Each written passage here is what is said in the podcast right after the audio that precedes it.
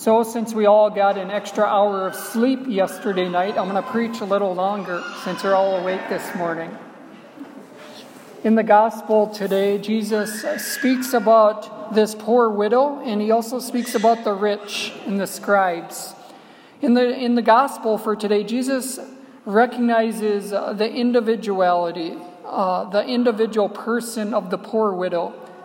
We might say the Lord favors the poor over the rich. If we desire to uh, please the Lord, we ourselves must become poor as well.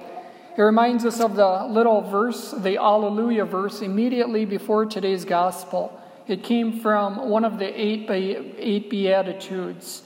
Blessed are the poor in spirit, theirs is the kingdom of God. If we uh, desire, if we want to inherit the kingdom of God, we must enter into this poverty. It's poverty that pleases the Lord, not our riches. And uh, the, uh, the Lord Jesus in today's gospel is upset with the scribes. He describes uh, the scribes and the rich in, um, in he kind of sums it up in one sentence. In the gospel today, Jesus says, they, the scribes, devour the houses of widows, and as a pretext recite lengthy prayers.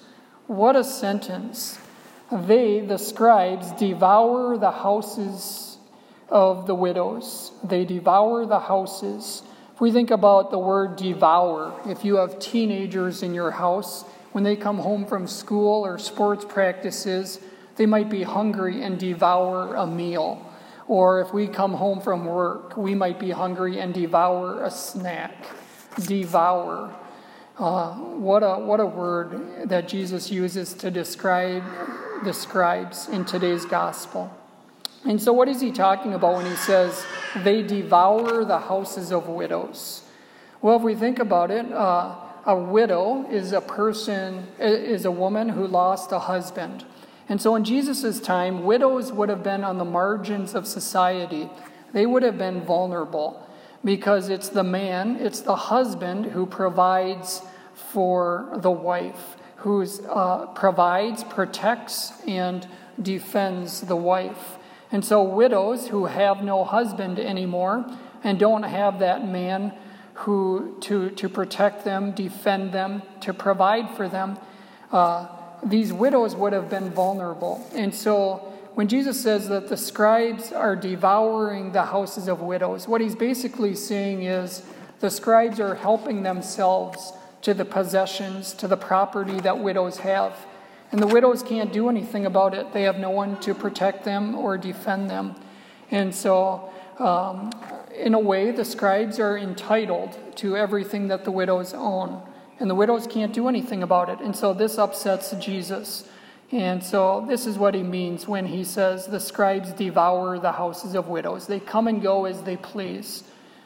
And, um, and then after he describes these people, the scribes, then uh, the attention focuses on the temple, on the temple. And Jesus is watching the treasury. And so, what's going on with the treasury? Well, you might remember later on in the Gospels, as Jesus is on trial and begins his agony and his passion, what does he say about the temple? He says, Destroy this temple, and in three days I will rebuild it. And everyone goes, goes wild, goes crazy, and they're, they're saying, How can you destroy and rebuild this temple in three days? This temple has been under construction for 46 years. And so that's the temple that uh, we're talking about in today's gospel. And so this treasury in the temple, it's like a temple tax. So people are paying money to pay for the construction, to pay for the upkeep, to preserve this beautiful temple. And uh, Jesus is pointing out that the rich are measuring things out. They have all this wealth, but they're only giving a fraction of what they could be giving. And Jesus is saying, by measuring things out, actually they're bringing a life of misery and sadness upon themselves. When we're invited to reflect on the person of Judas, Judas also measured things out. We might remember later on in the Gospels how before Jesus or before Judas betrayed Jesus, Judas asks a question: "How much will you give me if I hand him over to you?" 30 pieces of silver. Judas is measuring things out. Um, he's maybe asking the question, What's in it for me? And that's what the rich people are asking in today's gospel. I'm going to give this much, but I want to keep some for myself. I want to get something out of this. But then actually, we hear about this poor widow who gives everything she has. And actually, the gospel doesn't say it, but this poor widow probably is more joyful and more. Uh, more um, fulfilled than the rich people by giving everything she has. She trusts that the Lord's going to provide for her, that um, she's going to be taken care of, even as she is so generous. The Lord's going to bless her generosity. And so uh, we hear about this widow and the rich people here in this temple. And the temple in today's gospel is an image of our lives, an image of our lives. We might remember uh, in another place in sacred scriptures, in Corinthians, how St. Paul says, do you not know that your bodies are temples of the Holy Spirit? The temple in the Gospels is a place where people went to encounter God. But then also in the temple, it was a place of education. The law of Moses was taught in the temples. In our bodies, too, are invite, we're invited to reflect the temple of the gospel. Our bodies are supposed to be places of encounter where people, when they meet us, they encounter God. And so we can just reflect on that. Are we like this poor widow who gives everything back to the Lord that's been given to us? Um, when leaving nothing for ourselves, this poor widow gives everything because she knows that this temple is a place where people are going to meet God. And the Lord's given us so much as well so many gifts, so many. Uh, so many talents, uh, so much time that we can actually offer this back to the Lord. We can offer this back to the Lord so that our bodies, our temples, may be places of encounter, that other people can encounter the Lord.